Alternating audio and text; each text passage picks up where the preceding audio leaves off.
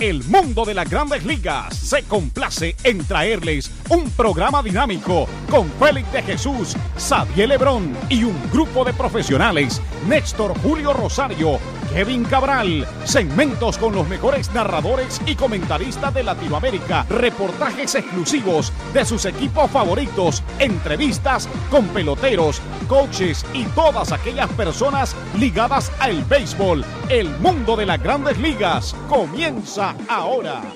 Bienvenidos a otra emisión de su programa El Mundo de las Grandes Ligas por sus portales, en.com y lasmayores.com. Como siempre, el equipo de producción, Joey Huber, Joseph Carelli, también Jody Burlett, Ashley Chávez, los muchachos en Chelsea como son Gerald Gray, Jimmy McLaughlin y Alan Moy. Aquí con ustedes, Kevin Cabral y un servidor Félix de Jesús, con todo lo que tiene que ver con esta semana en las grandes ligas. Eh, vamos a decir, dos veteranos, Bartolo Colón y Chiro Suzuki, con una buena noche en el día de ayer. Y también varios equipos que están tratando de meterse en la competencia. Seattle sigue jugando buen béisbol, aunque perdieron el día de ayer. Houston con un mal comienzo, como ya ustedes bien saben, a ver si ese equipo se puede recuperar en lo que resta de temporada. Ya se ha jugado un cuarto de temporada, tal vez un poquito más. Hay equipos eh, que también pueden pensar en cambios a mitad de temporada, algo que no pensaban cuando comenzó esta temporada 2016. Sin más eh, preámbulos, vamos a darle la bienvenida a Kevin Cabral. ¿Qué tal, Kevin? Muy buenas, Félix. Mi saludo para ti y para todos los amigos oyentes del mundo de las grandes ligas. Bueno, y comenzamos con, con el veterano Bartolo Colón ayer frente a los Nacionales de Washington, un partido que de verdad necesitaba el equipo de los Mets eh, ganar eh, frente a ese pateo, eh, una serie que se jugó Nacionales y los Mets, donde los Nacionales se llevaron 12-3, pero vienen los Mets y se llevan el primero en Washington y eso tiene que ser muy importante para la psicología de los Mets en estos momentos. Sin duda, Félix, como hemos hablado en otras en otras ocasiones, esos enfrentamientos head to head, como dicen, esa serie particular entre Mets y Nacionales, a mí me luce que va a ser sumamente importante para definir las cosas en la división este de la Liga Nacional, independientemente de que es muy posible que los dos equipos clasifiquen, pero nadie quiere entrar como comodín y eh, perder la oportunidad de estar en los playoffs en un día. Y como tú dices, eh, estoy de acuerdo, ese juego de ayer era importante los Mets ganaron el primer juego de la serie Nueva York la semana pasada, luego perdieron los dos siguientes. Eh, ahora mismo los Mets inician esa serie contra Washington en el caso de anoche con malas noticias eh, con relación a lesiones, la situación de Lucas Duda que tiene una fisura en la espalda y va a estar fuera por lo menos un mes y medio. Y el trabajo de Bartolo Colón fue importantísimo. Y además de eso, además del buen trabajo de Colón que venía de una salida donde no estuvo tan bien, el eh, Joenny Céspedes con otro cuadrangular y yo te diría Félix, lo de Céspedes, 15 honrones en este momento encabezando todas las grandes ligas. Y pensando en el slump que ha tenido Bryce Harper en las últimas dos semanas y el hecho de que prácticamente no le lanzan hoy en día, de repente el cubano yo te diría que se mete seriamente en la conversación del premio de jugador más valioso de la Liga Nacional, por lo menos hasta este momento. Claro, resta mucho béisbol, como tú dices, ahora eh, o sea, lo que se ha jugado es menos de un 30% del calendario y una de las claves para usted ser el jugador más valioso es ser consistente a lo largo de la temporada completa, pero hasta ahora Céspedes ha sido valiosísimo para el equipo de los Mets. Eh, Clayton Kershaw, bueno, con Kershaw se puede construir un caso bien sólido también para el premio de más valioso, pero la realidad es que el cubano tiene que estar con, esa situación que está teniendo. Eh, no, definitivamente, Johnny Céspedes, eh, como tú mencionaste, Kevin, 15 cuadrangulares, eh, también Robinson ganó con 39 carreras impulsadas. Y, bueno, se menciona tanto el nombre de Bryce Harper y todo eso. En este momento no está entre los primeros cinco cuadrangulares, carreras impulsadas tampoco. Eh, ¿Por qué entonces Bryce Harper? Y sabemos que la Grandes Ligas quiere que, sea la cara, pero que ha estado en una mala racha últimamente y, no puede ser considerado o, se mete Céspedes en lo que es el MVP. no lo veo, no lo veo porque Bryce Harper está tenido en estos momentos. Mira, Félix, eh, en, este momento, hoy, eh, no me parece que eh, Harper sea el principal candidato, ni mucho menos para el premio, pero yo creo que tenemos que reconocer que hay una estrategia, la razón por la que él es, el, es considerado el bateador más temido de la Liga Nacional, es bien sencilla, solo hay que ver la cantidad de bases por bola, de bases por bolas que tiene, eh, lo que está ocurriendo con él. En un equipo de Washington donde en realidad hay muchos jugadores importantes teniendo temporadas por debajo, Anthony Rendon, Ryan Zimmerman, Jason Worth, y eso ha provocado que a Harper no lancen, y si tú no, no ves picheos para batear, es difícil que puedas pensar en poner los números para ser un jugador más valioso, a menos que, tú seas Barry Bonds. Y obviamente no todo el mundo es Barry Bonds. De hecho, un poco en la historia como él. Harper es un gran jugador, un excelente bateador que controla muy bien la zona de strike, pero está claro que tiene que ser un ajuste eh, en este momento a, a la realidad que él enfrenta. Y esa realidad es que raras veces va a haber lanzamientos en la zona de strike. Bueno, vamos a ver entonces, porque tiene que adaptarse el equipo de los nacionales. Ha tratado con Murphy varias veces en diferentes eh, posiciones de alineación, a ver si, esto ayuda a Harper, pero un problemita tempranito que tiene Dusty Baker. El equipo de los nacionales, eh, entonces ahí con los eh, Mets, ofensivamente el equipo de los Phillies, aunque ha bajado últimamente los Phillies. Eh, pero mirando esa división, los Marlins de ayer se destaca Ichiro Suzuki, se acerca a esos 3.000 hits, me parece que le faltan unos 40 eh, y por lo menos para el equipo los Marlins eh, es algo eh, de novedad ahí en la Florida que, puedan conseguir a, su primer bateador que llegue a 3.000 hits. ciertamente es un gran atractivo y esa es una de las razones de su presencia en el equipo de los Marlins. Yo te diría que la más importante y ha, sido hasta cierto punto sorprendente el inicio que ha tenido Ichiro porque hay que recordar que el año pasado eh, su promedio fue bien bajo, bateó 2.29. Y sin embargo, en esta temporada, ayer, como tú decías, cuatro hits, está bateando 417 en las oportunidades que ha tenido. Y la consecuencia de ese buen inicio, Félix, es que uno pensaba en un momento que Suzuki iba a necesitar esta temporada y la próxima para llegar a 3.000 imparables. Ahora, restándole 40 y quedando, digamos, tres cuartas partes de la temporada, un poco menos que eso, pues la oportunidad se ve buena. Sabemos que los Marlins tienen tres excelentes jardineros que van a jugar en la mayoría de los partidos, Christian Yelich, Marcelo Zuna y Giancarlo Stanton. Pero las lesiones son parte del juego. Suzuki va a tomar muchos turnos como emergente y recibirá también sus oportunidades en el outfield. Así que no me sorprendería que él pueda conseguir esos 40 hits que le restan para llegar a 3.000 hits un logro extraordinario si tomando si tomamos en cuenta que él acumuló 1.279 imparables en Japón y que llegó a grandes ligas ya después de los 25 años de edad, luego de esa carrera extraordinaria que tuvo en la liga de su país. Mirando el equipo de los eh, de, Filadelfia, todavía en, plena pelea ahí en la división esta, uno espera que, eso siga, pero hasta ahora yo creo que al manager McCackman hay que darle el manager del año en estos primeros 40, 45 juegos de temporada. Bueno, ciertamente, Félix, eh, lo que ha hecho Pete McCann, yo te diría que desde que tomó las riendas de ese conjunto como dirigente interino es notable.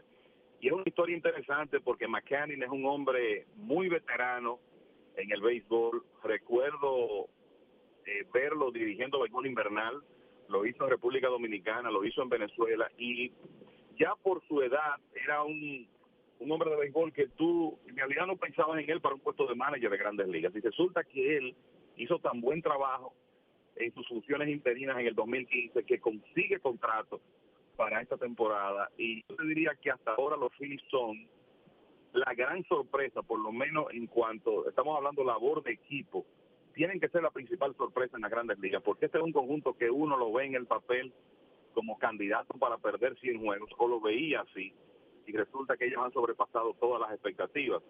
Lo han hecho ganando muchos juegos cerrados, la realidad es que el diferencial de carreras del equipo es pobre, el diferencial de carreras sugiere un récord negativo, pero la cantidad de partidos por una carrera eh, que han ganado es notable y hay que darle todo el crédito a, a ese cuerpo de lanzadores del equipo de los Phillies y obviamente a cómo McCann lo ha manejado abridores como Aaron Nola, eh, Gerard Eichhoff, han estado lanzando muy buen béisbol y en el bullpen, pues los Phillies de repente tienen un one-two envidiable con el cerrador venezolano Jean-Marc Gómez y el preparador dominicano Héctor Neris.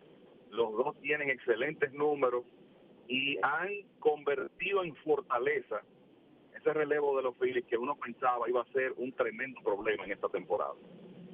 Ya los Bravos un poquito más lejos en la edición este, bueno, para competir para el próximo año en el caso de los Bravos, eh, Nacionales, Messi, Phillies y Marlins todavía en la pelea.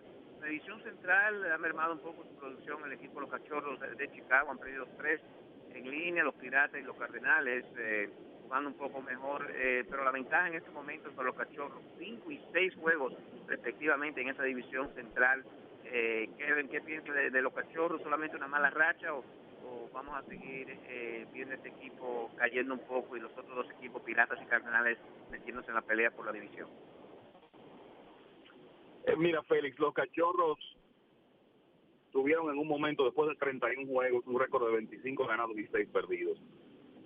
E, ese, ese es un ritmo que es prácticamente imposible de mantener y uno sabía que en algún momento las cosas se iban a ecualizar y ya ha llegado la mala racha al equipo de los cachorros. No es solamente que han perdido tres consecutivos, sino que tienen cuatro y ocho en los últimos 12 encuentros.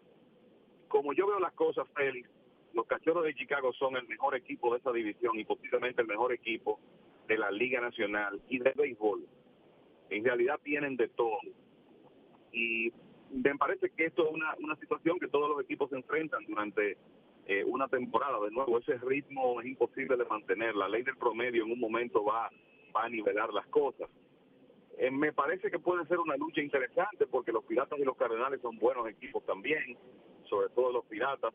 Tendremos que ver de ahora en adelante cómo esos dos juegan contra los Cachorros que hasta este momento han dominado los enfrentamientos entre ellos. Yo veo a los cachorros ganando esta división central, eh, pero eh, reconozco que hay dos otros muy buenos equipos en, en esa división y todo va a depender del ritmo que sea capaz de mantener esa tropa de Joe Maddon. Eso será lo que determinará si tenemos una competencia o si los cachorros terminan terminan paseando la distancia en esa división. En la división oeste, los gigantes con una gran victoria en el día de ayer. Los Dodgers a cuatro y medio, Rockies a cinco. Eh, tienen que tomar una decisión ahora con José Reyes después de, la manera que ha comenzado la temporada Trevor Story. La gran inversión de Arizona a seis y medio en esta división. Ya los padres han caído a ocho y medio. Muy tempranito todavía, Kevin, esa división del oeste se puede recuperar todavía los eh, Dodgers y Diamondbacks en, en sí, esos eh, equipos que tienen grandes inversiones. En el caso de los Diamondbacks son Greinke y Shelby Miller.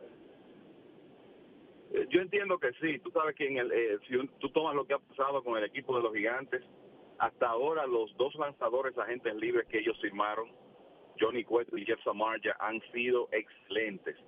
Yo te diría que han hecho exactamente lo que se esperaba de ellos en un mundo ideal. Cueto solo tiene una derrota ayer, tiró una blanqueada de apenas dos hits contra el equipo de los padres de San Diego y la realidad es que con excepción de un par de salidas ha estado dominante. San Marcho tirando buena pelota también. Y eso le ha permitido a los gigantes juntarlos a ellos dos con Madison Baumgartner para en realidad contar con un trío envidiable de lanzadores abridores. Y la buena noticia es que hemos visto a Matt Cain lucir mejor en los últimos partidos. Y te voy a decir algo, uno ve la actuación ofensiva del equipo de los gigantes hasta este momento y creo que se puede concluir que ellos van a batear más, ellos van a mejorar en ese aspecto. O sea que ese es un equipo que hay que tomar en cuenta. Y, y claro, aquellos que creen en Cábala te dirían, bueno, es que es un año par. En los años pares siempre hacen lo mismo, ganando campeonatos en el 2010, 2012 y 2014. Yo no creo mucho en esas cosas, pero la realidad es que como está ese pinche abridor de los gigantes, el equipo se ve bien. En el caso de los Dodgers, mira, e-, es sencillo el problema de los Dodgers, Félix. Cuando Clayton Kershaw inicia, tienen récord de 9 y 1. Cuando los demás abridores inician juegos, tienen 14 ganados y 22 perdidos. Y tú no puedes aspirar a ganar una división cuando solo un abridor está lanzando de manera consistentemente efectiva.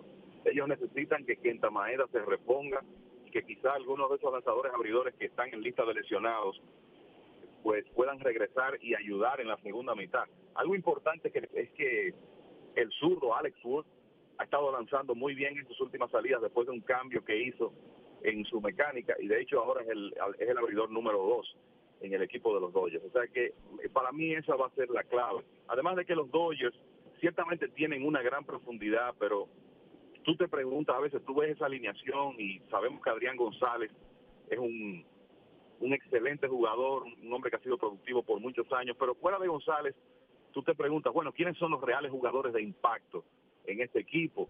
Eh, tomando en cuenta que Corey Seager, que para mí va a ser una superestrella por mucho tiempo, es un jugador novato, eh, Joe Peterson, un hombre de altas y bajas, Jaciel Puig, supuestamente su actitud está mejor que nunca, pero en realidad los números no han estado bien.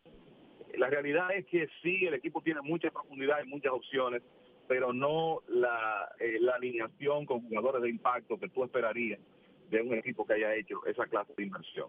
O sea que me luce que los gigantes en este momento están en una buena posición para ganar su división, sobre todo si esos lanzadores continúan tirando de la manera que lo están haciendo.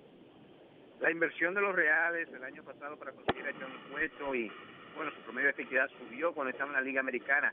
¿Se lo podemos achacar a eso, Kevin, en lo que se refiere a Cueto, que no iba a tirar el brazo, como se dice por ahí, por, por ser un, jugador alquiler, como se dice, por solamente eh, la Serie Mundial y la, y la postemporada?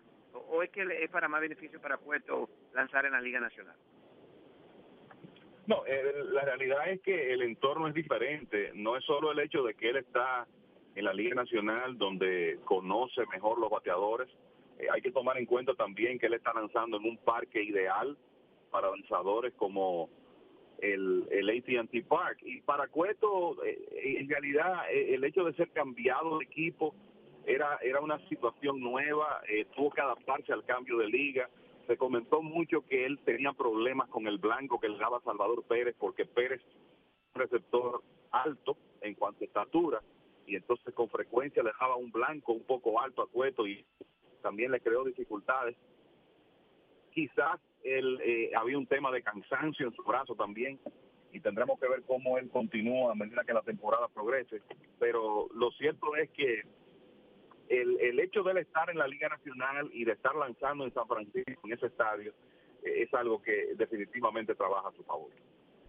Vamos a hacer una pausa, Jimmy McLaughlin, ya en los estudios y cuando regresemos, entonces vamos a tocar lo que ha sido la Liga Americana. Una pausa y ya regresamos, están escuchando eh, el programa, El Mundo de las Grandes Ligas, por mlb.com y lasmayores.com.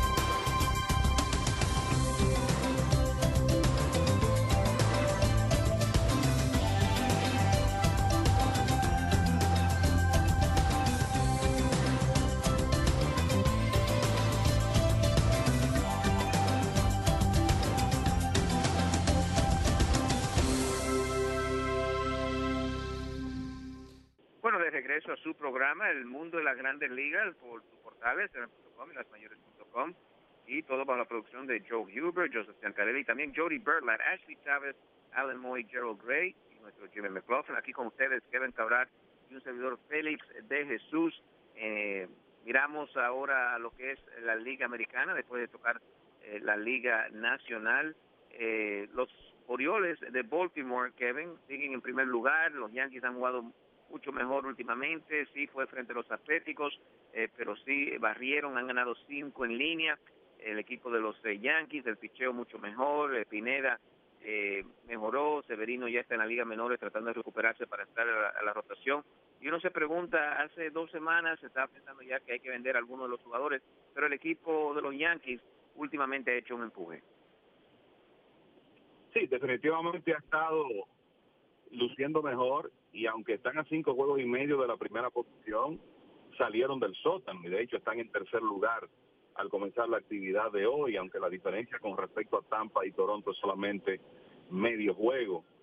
Y ya hoy Alex Rodríguez regresa a la alineación y creo que hay algunas señales. A mí me parece, Félix, que el próximo mes va a ser muy importante para quizá determinar cuáles serían los planes de los Yankees pensar en que los Yankees van a comenzar a desprenderse de jugadores veteranos a diestra y siniestra en el mes de julio es difícil, porque eso es algo que en, en Nueva York es prácticamente inaceptable.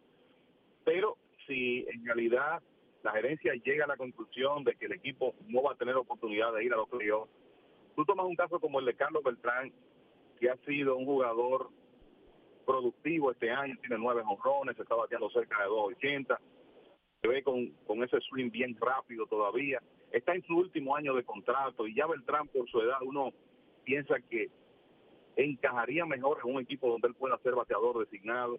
Y hay que recordar que Alex Rodríguez tiene contrato para el 2017, lo que quiere decir que yo no yo no vislumbro a Carlos Beltrán más allá de este año con el equipo de los Yankees, puede que él mismo tome la decisión de ir a un escenario donde él pueda ser bateador designado. Y en ese sentido, si los Yankees están fuera de competencia y negociar a Carlos Beltrán puede representarle un prospecto al equipo de los Yankees, quizá esa es la mejor alternativa, para mencionar un caso. Pero me parece que para pensar en que los Yankees comiencen a cambiar jugadores que quizás se decidan por negociar a un Harold Chapman, que esa gente libre después de la temporada, la temporada está muy joven para eso cinco juegos y medio es una distancia salvable. Honestamente, yo no veo en el equipo de los Yankees el, el talento para hacer esa clase de repunte, pero el béisbol es un deporte impredecible y hay que ver cómo siguen las cosas, eh, cómo, cómo ese picheo abridor responde en los próximos meses y cuando Luis Severino regrese puede tirar mejor, si Sisi Sabatia sigue manteniendo al equipo en juego cuando sale a lanzar, cómo irán las cosas con Masahiro Tanaka y entonces uno poder tener un panorama más claro de cuál puede ser el futuro inmediato de los Yankees. Me llega aquí noticia de último momento que Alex Rodríguez entonces va a comenzar eh, con doble A, eh, Trenton Thunders, sigue su rehabilitación de lo que fue el famoso estiramiento muscular, los hamstrings, y entonces vamos a ver cómo puede ser Alex esta noche, a ver si lo sube el equipo de los Yankees al equipo eh, grande. Eh, mirando el equipo de Boston, hay buenas noticias. Jackie Bradley Jr. sigue dando hits en estos juegos consecutivos, me parece que 27, eh, muy lejos, claro, de Joe DiMaggio. Eh, pero el equipo de Boston también con una baja sensible. se informa hoy que Kalen Smith estará fuera, se va a tener que operar de Tommy John, perdió tiempo al comienzo del año, regresó, pero parece que ya se vio claro que necesita Tommy John y esto para el equipo de Boston puede ser grave, pero hay, hay piezas que ellos pueden mover, eh, Kevin, pienso yo, si, si necesitan otro jugador medio relevo. Sí, la realidad es que Carson Smith era, era una pieza muy importante eh, en ese bullpen, sobre todo porque uno siempre tiene la preocupación con Koji Uihara y su durabilidad, tomando en cuenta su edad. Eh, yo te diría que si el equipo de, de si los abridores de Boston pueden mantenerse cumpliendo con su cometido de tirar por lo menos seis buenas entradas, con esa ofensiva que ellos tienen y contando con el cerrador Craig Kimbrell, con Uehara y con Junichi Tazawa, que hasta ahora se ha visto bastante bien, puede que los errores puedan sobrevivir sin mayores problemas. Eh, siempre pienso que es más fácil tú sustituir un relevista que un buen pitcher abridor. Es una pena que se produzca esta lesión con Smith, porque la realidad es que el año pasado con Seattle el, el stuff que, enseñó Carson Smith, completamente envidiable, excelente, sobre todo para bateadores derechos, y no hay duda que hubiera sido una tremenda arma para el equipo de Boston. Pero viendo cómo está esa ofensiva, la cantidad de, de jugadores teniendo buenos años, el hecho de que no hay outs prácticamente en esa alineación, a mí me parece que los Macarrojas tienen suficiente material para, para sobrevivir y mantenerse en competencia como están en este momento empatados en primer lugar. Lo, de Toronto es, interesante. Mirando la marca el año pasado, 22 eh, y 27, eh, para eso del 27 de mayo del año pasado. Este año también estamos jugando por debajo. Eh, pero es solamente que esos bates se calienten o van a necesitar un empuje como conseguir a, un David Price y, Troy Tulowitzki para, para que este equipo, como, como muchos piensan, puedan ganar esta división. Mira, Félix, eh, eh, yo creo que eh, tú lo has explicado perfectamente. O sea, Toronto para esta fecha estaba más o menos igual que este año, pero Toronto tuvo quizá el mejor mes de julio en cuanto a adquisiciones que uno recuerde en el pasado reciente, con esas piezas que consiguieron David Price, Ben Revere, Troy Tulowitzki, Mark Lowe, la Troy Hawkins. y lo que yo te puedo decir es que yo no veo el esquema para que Toronto pueda hacer lo mismo que el año pasado. Ese es su gran problema, que ellos ni tienen los prospectos ahora, porque la mayoría los cambiaron en esas negociaciones del año pasado, ni quizá vamos a tener la misma disponibilidad de talento para el mes de julio. Entonces, lo que ellos lo que ellos hicieron el año pasado, a mí me parece que hay que olvidarse de eso y pensar más que si Toronto va a hacer un repunte es con lo que tienen en este momento. Y aquí hay dos áreas de gran preocupación, que son la ofensiva y el bullpen. El equipo de Toronto anotó 891 carreras en la temporada pasada. Cuando tú hablas de, un de que un equipo se acercó a 900 carreras anotadas, estás hablando de un año ofensivamente extraordinario. Y nadie esperaba que eso se repitiera, pero tampoco esperábamos que a estas alturas el ritmo que tuviera Toronto es de anotar alrededor de 650 carreras. O sea, la ofensiva del conjunto se ha desplomado. Hasta ahora hay bateadores muy talentosos que han estado por debajo y quizá eso puede cambiar. Me parece que es una de las claves de lo que puede ocurrir de aquí en adelante. Y entonces el bullpen ha sido un desastre, con excepción del senador Roberto Zuna y quizá de un Gavin Floyd que ha estado bien en la mayoría de sus salidas. Hombres muy importantes como Drew Storen y Brett Cecil han estado mal, en el caso de Cecil ahora lastimado. Entonces, los Blue Jays tienen que mejorar su ofensiva y mejorar su bullpen y es que aspiran a regresar a la postemporada en este 2016. Por último, una baja sensible para el equipo de los Reyes de Tampa, center fielder, Kevin Meyer va a perder tiempo ahora con una fractura en el brazo. Eh, un equipo que también eh, tiene la mala suerte de que eh, Alex Cox se lesionó. Tiene talento este equipo con un presupuesto, como sabemos, bien bajito para competir aquí. ¿Puede salvarse el equipo de Tampa y seguir compitiendo ahora que, que Meyer estará fuera? Eh, mira, yo te voy a decir algo, Félix. Para mí, Kevin Kiermaier es una baja muy sensible para ese equipo, porque sabemos que los Rays necesitan de hacer el mejor trabajo de prevención de carreras posible para poder ganar juegos. Ellos dependen de su picheo y su picheo depende de la defensa y Kiermaier es su mejor jugador defensivo en una posición crítica como el jardín central. Entonces, esa es una baja que me luce, ellos van a sentir mucho.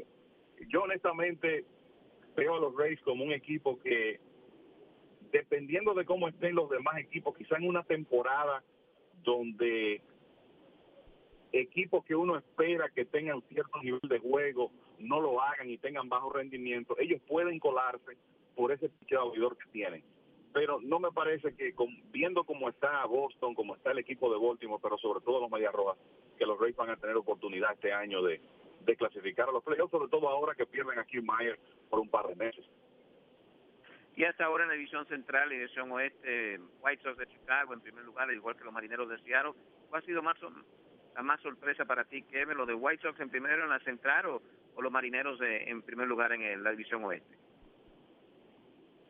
Yo creo que los Medias Blancas en primer lugar en la división central, tomando en cuenta lo mal que ellos estuvieron el año pasado, pero eh, en la temporada muerta el gerente Rick Hahn hizo una serie de movimientos para fortalecer la defensa del conjunto y me parece que eso ha hecho una gran diferencia, además del béisbol que han tirado principalmente Chris Sale y José Quintana, esos dos zurdos. Quizás, o sea, Es el, candidato líder por mucho para el premio Sayón de la Liga Americana en este momento. Quintana quizás el segundo o está en la conversación.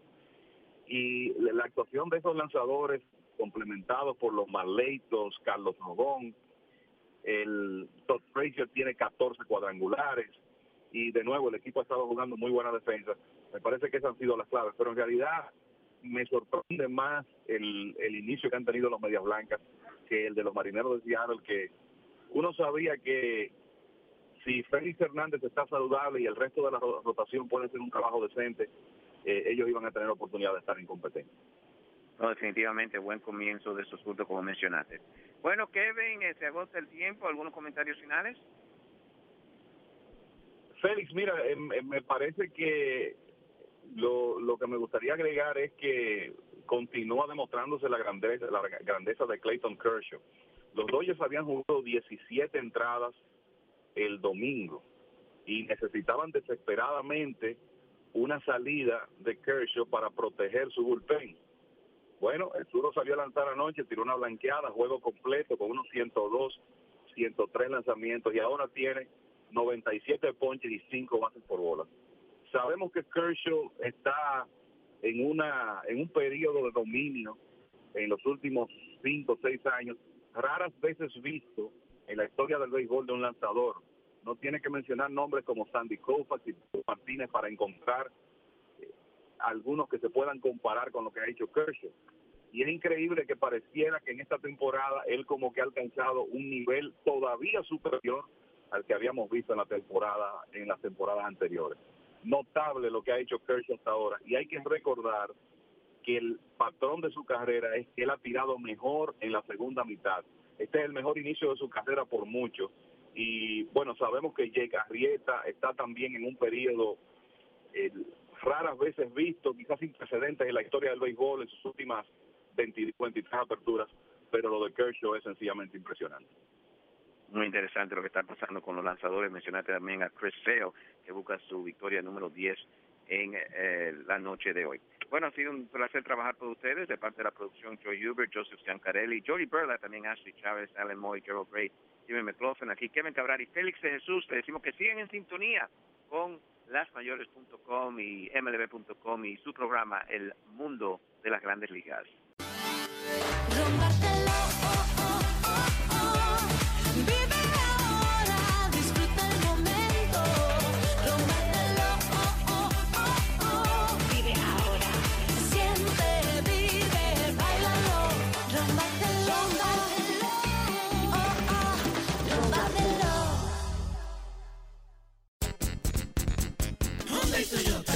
Y Honda. Honda y Toyota. Toyota y Honda. Calle 47, Avenida 11. Los equipos de Honda Manhattan y Toyota de Manhattan te invitan a que no hagas tu próximo pago antes de llamarlos. Ellos tienen pagos tan bajos como de solo 99 dólares al mes, así que están seguros de que pueden sacarte de tu carro viejo y montarte en un Toyota u Honda más nuevo hoy mismo. No tienes nada que perder y todo que ganar. Ellos te darán una tarjeta para gasolina de 25 dólares solo por llevarles tu vehículo actual a la avenida 11 entre la calle 46 y 47 para un estimado libre de riesgos. Además, si compras o arriendas en Honda Manhattan o Toyota de Manhattan, ellos mejorarán la oferta a una tarjeta de gasolina valorada en 100 dólares. Llama al 866-811-5555. Te lo repito, 866-811-5555. Te lo recomiendo. Honda y Toyota. Toyota y Honda. Honda y Toyota. Toyota y Honda. Calle 47, Avenida 11.